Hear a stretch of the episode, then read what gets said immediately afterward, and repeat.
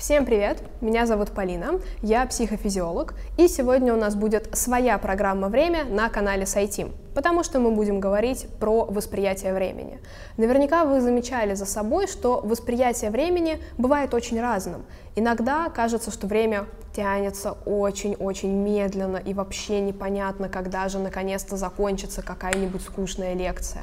Иногда наоборот, кажется, что день был настолько насыщен событиями, что пролетел абсолютно незаметно. Почему это происходит? Потому что с восприятием времени связано очень много интересных нюансов.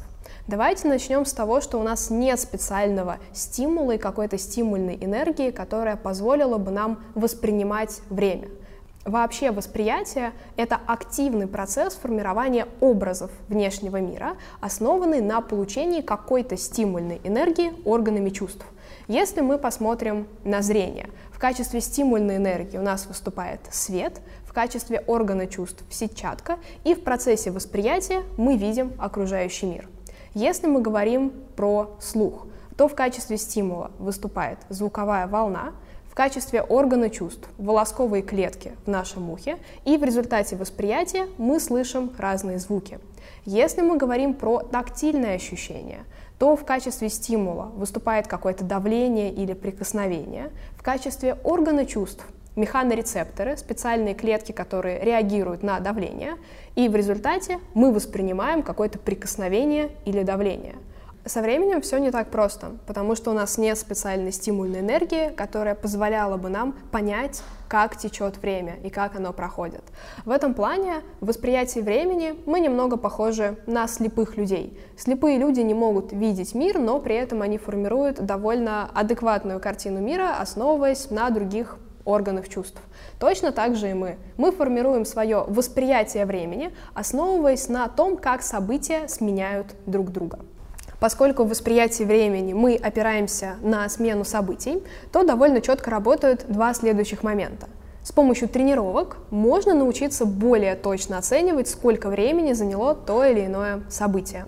И наоборот, если человек оказывается в изоляции и у него нет часов, то довольно быстро его внутренние часы сбиваются, и он начинает давать гораздо более неправильные оценки по протяженности разных промежутков времени. Наши внутренние часы можно определить с точки зрения двух теорий. Можно говорить, что у нас есть внутренний биологический таймер, а можно говорить, что у нас есть внутренний когнитивный таймер. Но прежде чем мы поговорим про оба этих таймера, я предлагаю сделать тест на субъективную минуту. Когда я скажу «поехали», нужно будет закрыть глаза и открыть их в тот момент, когда вам покажется, что прошла ровно минута. Очень важное условие. Нельзя считать про себя. То есть попробуйте, чтобы это было именно вот ваше внутреннее ощущение. Вы готовы? Поехали!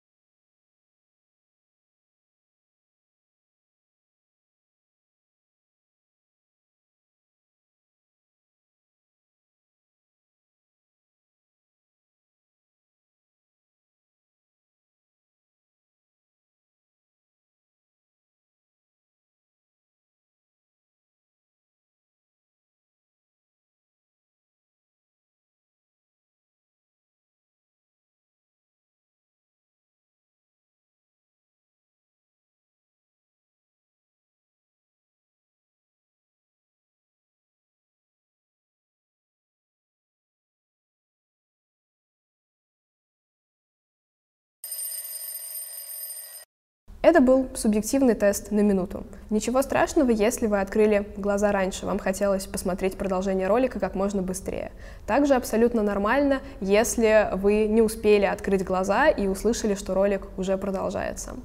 Как я уже говорила, тренировки позволяют лучше оценивать протяженность разных промежутков времени, поэтому если вдруг вы хотите научиться выполнять тест на минутку точно, то просто потренируйтесь дома с таймером.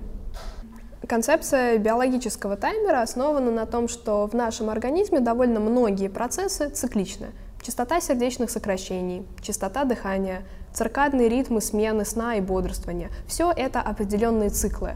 И концепция биологического таймера предполагает, что мы ощущаем смену событий и чувствуем течение времени на основании наших внутренних циклических биологических процессов. В принципе, это кажется довольно логичным. Например, если у человека ускорен метаболизм или повышенная температура тела, то ему кажется, что время течет быстрее. И наоборот, если метаболизм замедляется или температура тела понижается, то кажется, что время тянется медленнее. Теперь про когнитивный таймер.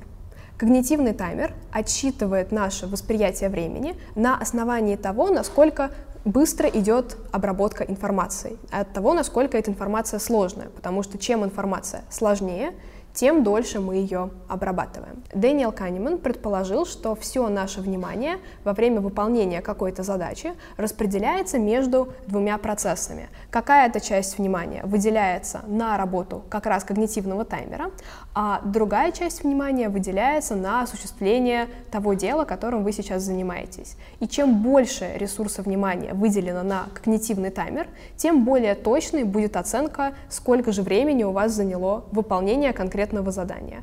Поэтому если людей предупредить, что после выполнения задания их спросят, сколько времени, как им кажется, они это задание выполняли, их оценки будут точнее, чем у той группы людей, которых не предупредили заранее, что в конце им зададут такой вопрос.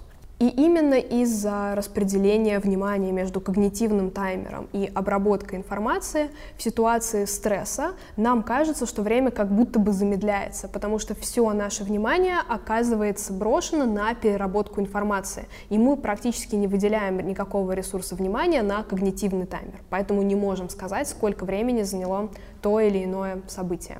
Рубинштейн также предположил, что есть закон эмоционально детерминированной оценки времени. Короче, а, если вы испытываете положительные эмоции, это значит, что вы практически не обращаете внимания на свой когнитивный таймер. Вы полностью сосредоточены на обработке той информации, которая к вам поступает. И кажется, что время летит незаметно. И наоборот, если вы испытываете негативные эмоции, то вы обращаете довольно много внимания на свой когнитивный таймер, потому что где-то на периферии сознания у вас пульсирует мысль, когда же это наконец-то закончится. И время тянется очень медленно. Также Рубинштейн предположил, что есть закон заполненного временного отрезка. То есть чем больше событий происходит в течение дня, тем быстрее, кажется, летит время.